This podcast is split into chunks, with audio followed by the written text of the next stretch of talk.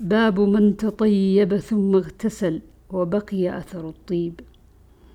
عن محمد بن المنتشر قال سألت عائشة فذكرت لها قول ابن عمر ما أحب أن أصبح محرما أنضح طيبا.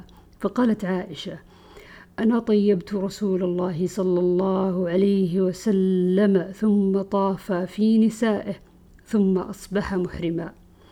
وعن عائشة قالت كنت أنظر إلى وبيص الطيب في مفرق في مفرق النبي صلى الله عليه وسلم وهو محرم. باب تخليل الشعر حتى إذا ظن أنه أروى بشرته أفاض عليه.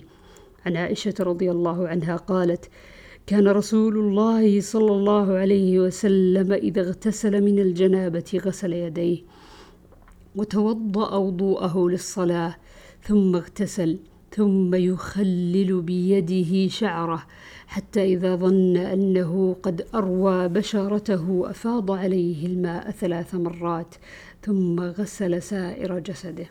وقالت كنت أغتسل أنا والنبي صلى الله عليه وسلم من إناء واحد نغرف منه جميعا. باب من توضأ في الجنابة.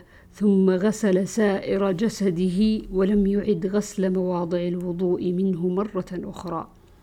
عن ميمونة رضي الله عنها قالت وضع رسول الله صلى الله عليه وسلم وضوء الجنابة فكفأ بيمينه على يساره مرتين أو ثلاثا ثم غسل فرجه ثم ضرب يده بالأرض أو الحائط مرتين أو ثلاثا ثم مضمض واستنشق. وغسل وجهه وذراعيه ثم أفاض على رأسه الماء ثم غسل جسده ثم تنحى فغسل رجليه.